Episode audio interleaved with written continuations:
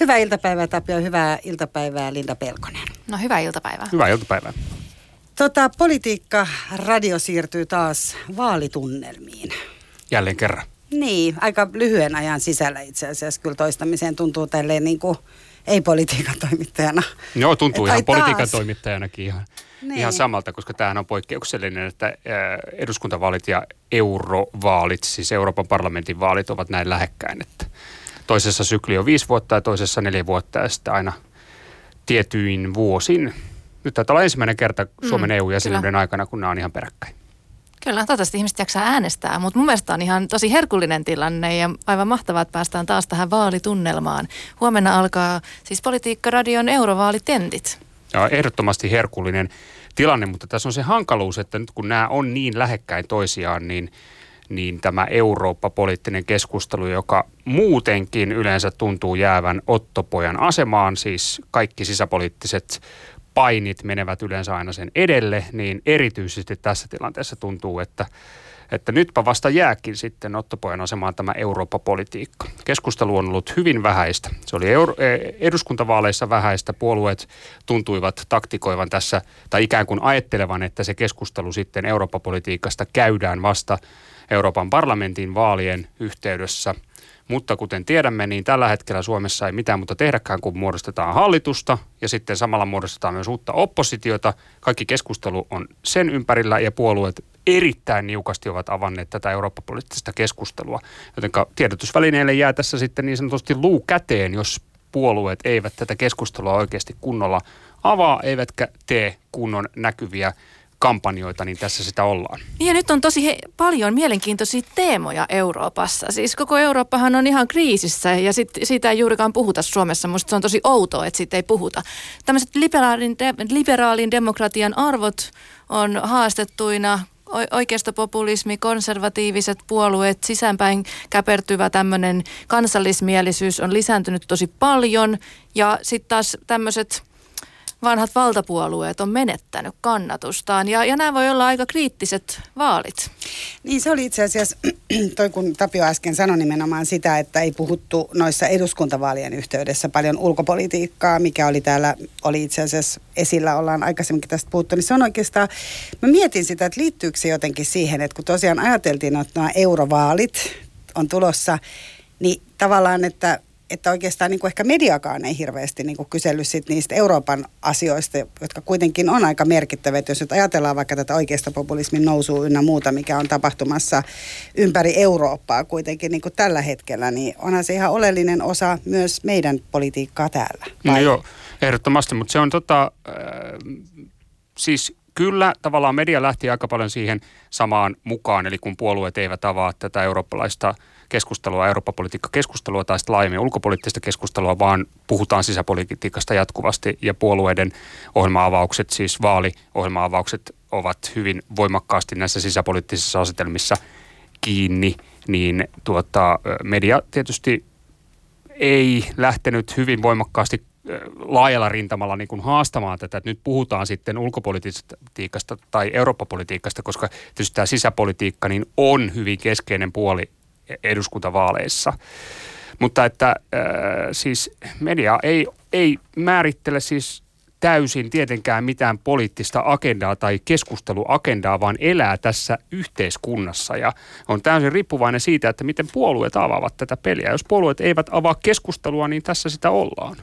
Jos ei ole tarpeeksi linjauksia siitä, että miten esimerkiksi Su- Suomen pitäisi tähän Brexitin jälkeiseen maailmaan mm. tai, tai Brexitin suhtautua, tai siihen, että Euroopassa, Euroopan unionista poistuu yksi tämmöinen valtava sotilasmahti. Mitä se tarkoittaa Euroopan puolustukselle, mitä se tarkoittaa Euroopan taloustilanteelle? Mm. Jos puolueet eivät puhu keskenään siitä, että mitä meidän pitää tehdä esimerkiksi Eurooppa-neuvostossa, minkälaista linjaa pitää vetää Suomen toimesta siellä – niin miten sä käyt tätä keskustelua? Vaikka sä kuinka mediassa yrität nostaa näitä asioita esiin, jos puolueiden puheenjohtajat, puolueet eivät keskenään käy tätä argumentaatiota ja skabaa, niin ei se johda mihinkään, vaikka kuinka nostat teemaa. Mekin nostettiin politiikkaradiossa kyllä Eurooppa-poliittisia teemoja esille, pyrittiin pitämään tätä keskiössä, mutta se on, tässä sitä ollaan. Niin, on kuitenkin paljon asioita, niin kuin esimerkiksi tämä tota, maahanmuuttoasiaa. Että mikä mi, oli mitä... teidän tenteissä? Niin Tämä oli paljon politiikkaradion tenteissä, eduskuntavaalitenteissä oli kuitenkin useammissa, oli Kyllä, kysy- esillä. kysyttiin usein kertaan sitä, että mitä mieltä esimerkiksi tästä EU-Turkkisopimuksesta puolueet on.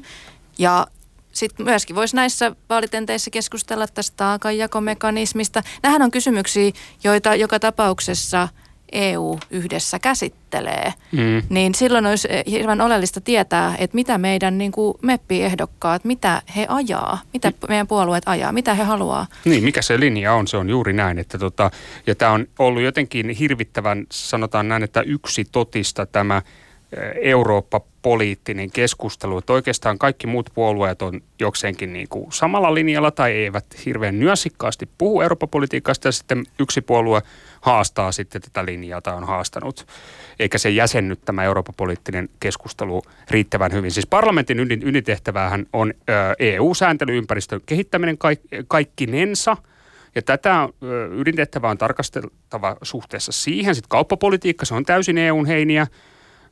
Sitten jos puhutaan tästä, niin tästä Eurooppa-poliittisesta viestinnästä, niin siinä aika usein siis korostetaan tällaista niin kuin eurooppalaisen kuluttajan näkökulmaa. Eli mitä EU tuo mukana? No se tuo mukanaan sitä, että ei ole vaan rahanvaihtoa. Sitten meillä ei ole niin kuin teleliikenteessä roaming-maksuja, sitten meillä ei ole passitarkastuksia – mutta tämä sisämarkkinat ja kauppapolitiikka, niin tämä on paljon paljon muutakin kuin pelkästään vaan tällaista kuluttajan näkökulmaa. Siis se on työntekijän oikeuksia, ympäristön kestävyyttä, sosiaaliturvaa, YMS. Ja näistä pitäisi käydä poliittista Kyllä. keskustelua. Siis, ja varsinkin sitä, että mikä on Suomen etu, ettei vaan aina reagoida siihen, mitä sieltä Euroopasta, EUsta tulee, vaan että Suomella olisi myöskin semmoinen pitkäjänteinen jonkunlainen strategia ja keskustelu siitä, että mitä Suomen kannattaa EUssa ajaa. Hmm. Suomihan on vientivetoinen maa ja meidän siis Suomen viennistä melkein 60 prosenttia, 59,6 prosenttia menee EUn alueelle. Se on ihan valtavan iso määrä. Ja meidän vientihän on se 63,8 miljardia euroa. Puhutaan hirveän isoista rahoista Suomen mittakaavassa ja siitä, että miten me voitaisiin saada niin kuin eniten irti tästä meidän yhteistyöstä. Niin, niin, tämä, niin, niin tämä kuulostaa semmoiselta jotenkin, että jos puhutaan tämmöistä niin subjekti-objekti-asetelmaa, niin kuin Linda sanoi, että meidän kannattaisi vähän niin kuin olla osallista, niin kuin tavallaan meidän äänestäjienkin kannattaisi olla ihan niin kuin aktiivisempi sen suhteen, että me oltaisiin niitä toimijoita, että me oltaisiin niitä subjekteja eikä pelkästään niitä, jotka niin kuin ottaa vastaan tai vastustaa. Tulee semmoinen olo, että mä mietin, että onko se sitä, että kaikki on jotenkin vähän vierasta tai kaukana vai? Se on just näin. Siis se on nimenomaan näin, että se e- Euroopan politiikan taso, siis Euroopan parlamentin taso, niin se ei jäsenny eikä hahmotu. Se on on aika hähmäinen, koska nämä politiikan ö, asetelmat jäsentyy sisäpolitiikasta, sisäpoliittisista ö, tilanteista käsin, ö, siitä minkälaiset puolueita meillä on kansallisissa parlamenteissa. Tämä on se politiikan todellisuuden taso kaikissa unionin jäsenmaissa ja tämä Eurooppa-poliittinen taso jää auttamatta hyvin etäiseksi. Tässä siitä on paljon kysymys. Niin, ja, niin. Ja, niin selvästi niin kuin ihmisistä selvästi tuntuu, tuntuu tuntuvan, että tämä on niin kuin kaukana. Mm. Et, et ei niin kuin ehkä ajatella sitä, että mitä hyötyä mulle on siitä, että, että on EU. Niin, niin esimerkiksi se, että kuinka paljon olisi tuotteita kaupassa, jos me ei oltaisi Euroopan unionissa. Mm. Kuinka paljon se auttaa niin kuin vaikka suomalaisia pieniä firmoja, että ne on alihankkijoina jollekin isommille yrityksille, jotka toimii Euroopan sisällä. Kuinka paljon pystytään säästämään siinä, että että me voidaan liikkua vapaasti. Ja, ja mitkä kuitenkin on kaikki asioita, jotka nimenomaan on tullut sen Brexitin yhteydessä esiin. Eli, eli tavallaan asiat, mistä kuitenkin niin kuin Briteissä koko ajan keskustellaan, että jos me jäädään tästä ulkopuolelta, niin meiltä puuttuu tämä ja tämä, että ei nyt apua tätä. Et, että jopa niin, että se on Klopp, Liverpoolin niin kuin valmentaja oli sitä mieltä, että, että tarvitaan uusi kansanäänestys tämän Brexitin suhteen. Että se on kuitenkin semmoinen, että, että jotenkin se on kuitenkin tuossa loppujen lopuksi aika lähellä. Tämä on, kaikki, mikä tässä on. tapahtuu. Että se ei ole kauhean kaukana. Tietysti herää myös semmoinen ajatus, että liittyykö myös sellaiseen vähän Eurooppa-vihaankin välillä tai sellaiseen sitten just sitä, että kun ei niistä tiedä tarpeeksi, tulee semmoinen, että ei se olla siellä olle, niin, että ei olla sitten siellä ollenkaan. Ja pidetään itsestään selvänä kaikkea sitä, mitä on saavutettu. Mun mielestä Liisa Jaakonsaari yhdessä blogissaan kirjoitti hyvin tästä, että, että mitä, mitä maksaa tunti rauhaa. Että, että tavallaan tämmöisessä niin kuin keskitysleirien ja uskonnollisten vainojen, sotien ja tämmöisten tota, rasismin riivaamassa mantereessa on ollut vuosikymmenien rauha. Että sehän on ainutlaatuinen saavutus, mm. jo sekin. Ja sitä niin opitaan pitää itsestäänselvyytenä. Tai sitten sitä, että meillä ei ole semmoista autoritääristä johtajuutta oikeastaan ainakaan pääsääntöisesti, että liberaalin demokratian nämä arvot. Se, että meillä kuunnellaan kansalaisia, meillä on muitakin arvoja kuin se, että meillä olisi joku, joku diktaattori, joka meitä määräilisi täällä niin semmoisia pidetään niin kuin aika lailla itsestäänselvyyksinä, mutta eihän ne oikeastaan ole. Siis nythän on jo Unkarissa ja Puolassa esimerkiksi tämä tämmöiset aika lievästi sanottuna vahvat johtajat, jotka on laittanut aika kovalla kädellä uusiksi tätä heidän yhteiskuntaa. Siellä on oikeuslaitosta ää, laitettu uusiksi niin, että, että sieltä on tuomareita pakotettu eläkkeelle ja ni, ti, tilalle nimitetty hallituksen suosikkeja. Siellä on viranomaiset käännyttää väkivalloin turvapaikanhakijoita rajalta. Siellä, siellä on lehdistö, lehdistö vapautta. Siellä on pidetty nälässä ilmeisesti kanssa jossain niin kuin kohti joku, jonkun Joo. jutun kanssa luin, että ne on oikeasti niin kuin tosi hevi juttuja, mitä, mitä tuolta... Kyllä, Joo, että ruokaa ei anneta. Siis ruokaa ei anneta. Siis et... aika, aika karu meininkiä ja sitten niin kuin lehdistön vapaus on, on niin kuin kyseenalaistettu ja journalistien vapaus, niin nythän tosiaan EU-ssa mietitäänkin sitten, että mitä, mitä niin kuin tällaisille valtioille pitäisi tehdä tai tällaisille hallituksille, jotka ei noudata tätä EUn arvomaailmaa? No, tämä on tämä itäisten Keski-Euroopan, siis EUn itäisten jäsenmaiden poliittinen todellisuus, niin se on toisenlainen kuin näissä vanhoissa unionimaissa, näissä klassisissa länsimaissa. Ja tämä puhe näistä unionin arvoista, niin ei niitä silleen jaeta tuolla itäisen Keski-Euroopan. Ne ei ole juurtunut sinne todellisuuteen. Siis siellähän kansa on EU jäsenyyden puolella kyllä, mutta siellä näkyy tämmöinen vahva intressi taho, että EUsta pitää saada asioita –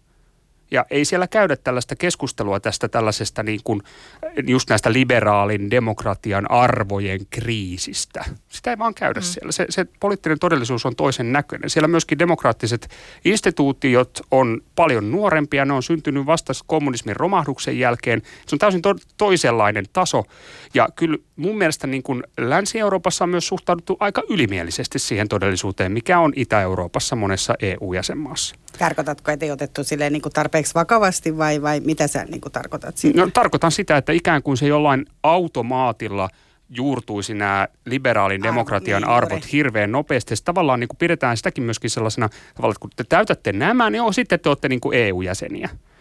Ja, ja tota, se, se, se ei ole mene näin yksinkertaisesti tämä kuvio. Se on huomattavasti paljon monimutkikkaampi. Niin, nimenomaan, että täytetään vaan niin kuin juuri ne kriteerit, mitkä on pakko täyttää vaan muodollisuuden vuoksi, mutta ne arvot ei välttämättä ole niin kuin aidosti sisäistetty. Vaikka niin kuin naisten oikeudet esimerkiksi on yksi hyvä esimerkki, mitä voi seurata, että, että miten ne toteutuu. Mm, ja sitten kun EU on kuitenkin jäsenvaltioiden yhteisö, jossa on kovia intressejä, kovia tar- pyyteitä eri jäsenvaltioiden toimesta, että mitä sen EU pitäisi tuoda, niin monissa maassa sitten tämmöinen kansalliskonservatiivinen poliittinen ajattelu haastaa suoraan nimenomaan sitä, että meidän pitää saada EUsta jotain enemmän itselleen.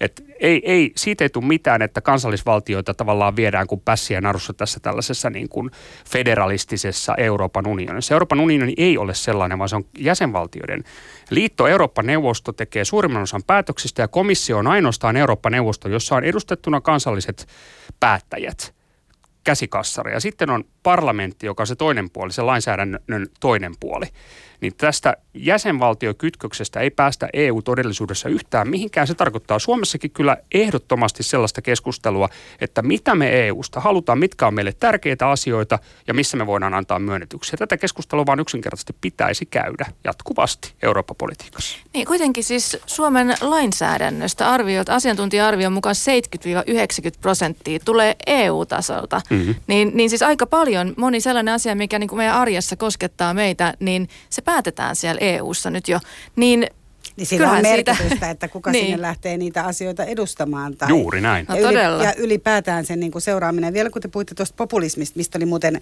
äh, sanon tässä jo kuulijoille, oli myös erittäin mielenkiintoinen keskustelu Ruben Stillerillä tänään, joka, joka tota, jolla oli ohjelma tuossa kello 14, sen voi, tulee uusintana tänään kello 22.30 illalla tai sitten voi tuolta Yle Areenasta kuunnella, mutta, mutta siitä, siinäkin puhuttiin nimenomaan tästä populismista ja, ja sen noususta ja vähän niistä eroteltiin vähän, että mikä, mikä on mitäkin, mutta että, että onhan tavallaan niin kuin täällä on tullut semmoinen, itse on seurannut ehkä enemmän sitä niin kuin Italian pään, missä se on tosi, tosi niin kuin näkyvää ja, ja miettii sitä, että kuitenkin on paljon puhuttu, että on nimenomaan näitä maita, jotka niin kuin yhdistää voimiaan eri eurooppalaisia maita. Eli mm. onhan se silläkin Joo. tavalla erittäin Kyllä, siis oleellinen. Monta, nythän niin kuin suunnittelee kymmenen puoluetta eri, eri puolilta, siis suunnittelee puolustavansa tämmöisen yhteisen ryhmittymään. Perussuomalaiset on yksi niistä näistä tota, maahanmuuttokriittisistä puolueista, jotka haluaisi tähän tai mahdollisesti olisi menossa siihen.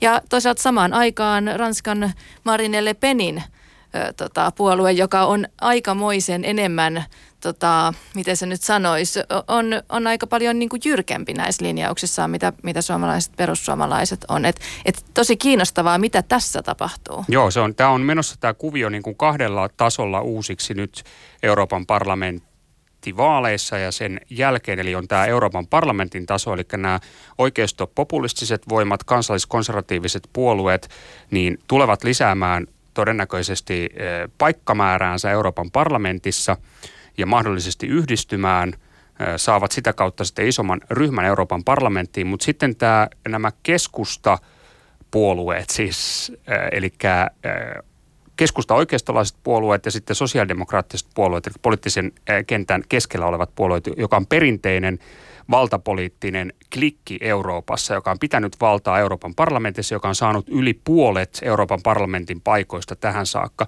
niin tulee ennusteiden mukaan menettämään paikkojansa ja kenties ei saa enää sitä puolta – kasaan, jonka takia, jonka johdosta sitten nämä ryhmät todennäköisesti joutuu tukeutumaan nyt tähän liberaaliin Aldeen, ja Alde-ryhmä on todennäköisesti menossa myöskin uusiksi, että Alde pyrkii houkuttelemaan oman ryhmänsä sisällä sit näitä tällaisia tavallaan Macronin kaltaisia, Macronin puolueen ö, kaltaisia toimijoita ja kasvattamaan sitä vaikutusvaltaa. Euroopan parlamentissa tapahtuva, eri ryhmien kesken tapahtuvat suhteet niin on menossa uusiksi, mutta sitten on tämä kansallisvaltioiden taso, eli jäsenmaiden taso, ja tässä on tapahtumassa kanssa myös, tai on jo tapahtunut uutta ryhmittymistä, että esimerkiksi tämä, ja sitä aiheuttaa tämä Brexit nimenomaan, brittien irtoaminen Euroopan unionista, niin Suomi on asemoinut itsensä nyt tähän uuteen Hansaryhmään. Ja se on taas Hollannin perustama tällainen pohjoisten valtioiden liittymä, joka ajaa periaatteessa tiukkaa, kovaa talouspolitiikkaa. Siihen kuuluu Hollanti, Irlanti, sitten äh, Tanska, äh, Ruotsi, Suomi, äh, Viro, Latvia, Liettua. Niin ja, ja, nyt... ja tällä, tällä porukalla Eurooppa-neuvostossa saadaan sitten äh, yksinkertaisesti voimaa, voimaa taakse ja pystytään sitten blokkaamaan esimerkiksi sellaisia Ranskan eteenpäin viemiä aloitteita, joissa tätä eurooppalaista yhteisvastuuta halutaan viedä pidemmälle. No tähän on yksi, yksi tärkeä kysymys myös, mistä Suomessa pitäisi keskustella, että onko meidän järkevä kuulua tähän Hansaryhmään vai ei, koska siitäkin on eriäviä mielipiteitä. Mm, kyllä. Et mikä meidän niin kuin, miten me Suomessa edistetään parhaiten me suomalaisten ja Suomen asiaa. Onko se meidän edun mukaista olla semmoisessa Hansa-ryhmässä vai ja ei? Tätä ei kukaan puolueiden puheenjohtaja käynyt millään tapaa tätä keskustelua eduskuntavaaleissa, vaikka olisi pitänyt. No meinaatteko te nyt käydä, kun Politiikka-radiossa huomenna alkaa... No yritellään. Puhe- puheenjohtaja tentit, niin kun tässä on puhuttu sitä, että jos puolueet eivät nyt suostu avaamaan näitä, niin yritättekö te nyt ää, nimenomaan päästä näihin kiinni. Tämäkin on aika haastava. Mä mietin esimerkiksi sitä, että huomenna on tulossa siis ensimmäisenä tentit aloittaa Petteri Orpo, Kyllä. eli kokoomuksen puheenjohtaja. Aika lailla erilainen tilanne kuin, kuin eduskuntavaalitenteissä, niin varmasti aika erilainen tenttikin. Ja no. nyt on. Aiheet on eri. Siis kysymykset on varmasti eri. Puhutaan siis Eurooppa-politiikasta. Ei puhuta niin paljon Suomen kotimaan asioista. Ja Euroopassahan riittää aiheita. Puoli tuntia voi mennä tosi nopeasti, että siinä pitää tehdä valintaa. Joo, se on todella haasteellinen tämä tilanne, että miten nyt sitten naulita tuo koko Eurooppa-poliittinen keskustelu tällaiseen puolen tunnin tenttiin. Ei se varmaan ihan optimaalisesti onnistu missään oloissa, mutta kovasti yritetään ja yritetään nimenomaan tätä vaikka nyt myöskin tätä nimenomaan sitä, että mikä se Suomen intressi on Euroopan unionissa, missä asioissa meidän pitää olla kovana, missä asioissa voidaan tehdä kompromissia, mikä se e, linja on. Ja sitten nimenomaan tuota, jättää vähemmälle tämmöinen sisäpoliittinen vääntäminen, että Petteri Orpo on nyt sitten puolueensa puheenjohtajana, jos Rinne saa hallituksen kasaan niin marssimassa oppositiojohtajaksi, niin tämä sisäpoliittinen kuvio nyt kuitenkin sitten näissä tenteissä jää ehdottomasti niin, tavallaan takavasemmalle. Kyllä. Ja tämä on senkin takia mun mielestä tosi oleellista, koska nyt kuitenkin maailma on muuttunut edellisten eurovaalien viiden vuoden jälkeen niin, että siis Kiina, Yhdysvallat, Venäjä, tämmöiset suurvallat tässä ympärillä on, on harjoittaa ihan erilaista politiikkaa. Puhutaan jopa ydinaseuhittelusta maailmassa. Joo. Ja ihan erilaista kauppasotameininkiä, niin, niin kyllä tässä nyt niin kuin Euroopan... Kannattaisi niin kuin tie, tajuta, että missä tässä mennään. Nimenomaan. Niin olla, olla tietoisia. Juuri näin Euroopan unionin muutoksessa ja tämä globaali toimintaympäristö, niin se on isossa muutoksessa tällä hetkellä. Siis onko Yhdysvallat vetäytymässä tällaisesta multilateraalista kansainvälisestä yhteistyöstä enemmän tämmöiseen niin kuin autoritääriseen politiikkaa, jossa pyritään kovilla keinoilla saamaan kauppapolitiikassa omia näkemyksiä läpi, miten Kiinan strategiset investoinnit Euroopassa vaikuttavat meihin, minkälainen toimija Kiina on Venäjän toiminta lähialueella, unionin naapurimaana – sitten meillä on, jos mennään tuonne talouspuolelle, meillä on näitä datajättejä, kaiken maailman Google ja muuta vastaavaa, miten he operoivat. Ai tämä ei liitykään vaan siihen roamingiin, mistä minkä sä niin. Sekin on yksi, yksi mutta... Iso että kysymys. Tämä, joo, ja sitten Yhdysvaltain vetäytyminen Iranin sopimuksesta – ilmastopolitiikka. Niin, tässä on aika isoja asioita niin. maailmassa ja nimenomaan meneillä. tämä pakolais, pakolaiskysymys. Se on tosi niin, iso nimenomaan. asia myös. Nämä on ja kaikki Syyrian relevantteja. tilanne, siis Euroopan laidallahan on hirveästi Euroopan ulkorajoja, kun miettii, niin siellä on niin kuin Syyrian sota, jota kutsutaan kolmanneksi maailmansodaksi, on niin kuin suoraan Euroopan laidalla Joka Syyriassa. kanssa pysyy aika kaukana kuitenkin Joo. sit loppupeleissä, jos miettii tästä meidän, niin kuin, Niin, meidän me- jokapäiväisestä arjestamme, että vaikka semmoinen on siellä käynnissä. No niinpä, kyllä. Ja Niin, li- ja s- Libya on kaikki nämä pakolaisleirit, ihmisiä hukkuu tuonne välimereen. Ni- et Siis kaikki tällaiset asiat, mitä tapahtuu ihan tässä Euroopan rajoilla, niin näistä ei kauheasti puhuta. Mutta se, mistä mä mietin, että kun sinne lähtee nyt niitä edustajia. Siellähän on, sä mainitsit jo Linda, otit, puhuit tota Liisa Jaakonsaaren blogista, joka on ollut Politiikkaradiossakin useamman kerran haastateltavana ja, ja on Heidi Hautalaa ja, ja näin edespäin, että on näitä ää, EU-poliitikkoja, joita me tiedetään, mutta sehän vaatii myös poliitikolta ihan älyttömästi niin kuin tietoa, että kyllähän niin kuin, että nyt varmaan kannattaa todella tarkkaan myös miettiä se, että, että kenet sinne siis lähettää vai, vai riittääkö se, että me kuullaan, että puheenjohtaja kertoo, mitä puolue lähtee sinne tekemään. Tätä olen miettinyt näiden vaalijulisteiden edessä. No nämähän ei ole helpot tentit, että ei päästetä helpolla.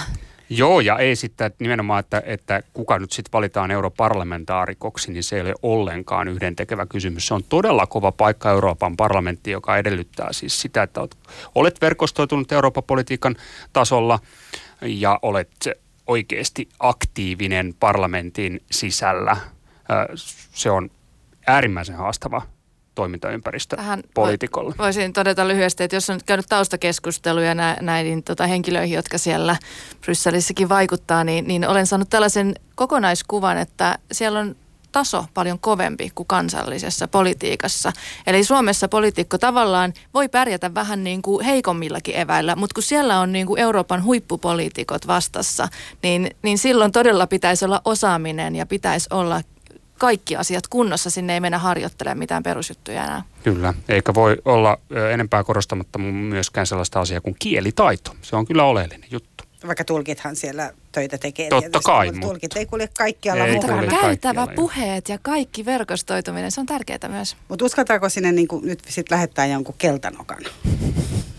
En tiedä. En nyt tässä halua kenenkään äänestyspäätöstä ohjailla millään tapaa. Kannattaa miettiä nyt tarkkaan rauhassa, että ketä äänestää ja, ja mitä tämä Eurooppa-politiikka merkitsee niin kuin omassa elämässään, mikä tämä Euroopan unionin jäsenyys, kuinka tärkeä kysymys se on Suomelle ja missä asioissa se on tärkeä, missä asioissa tämä EU-taso sitten pitäisi olla hieman taaempana, niin tällaisia kannattaa Joo, miettiä. voihan, voihan niin kuin nuori ehdokas tai, tai joka ei ole ennen ollut meppinä, niin voi olla niin kuin etevä.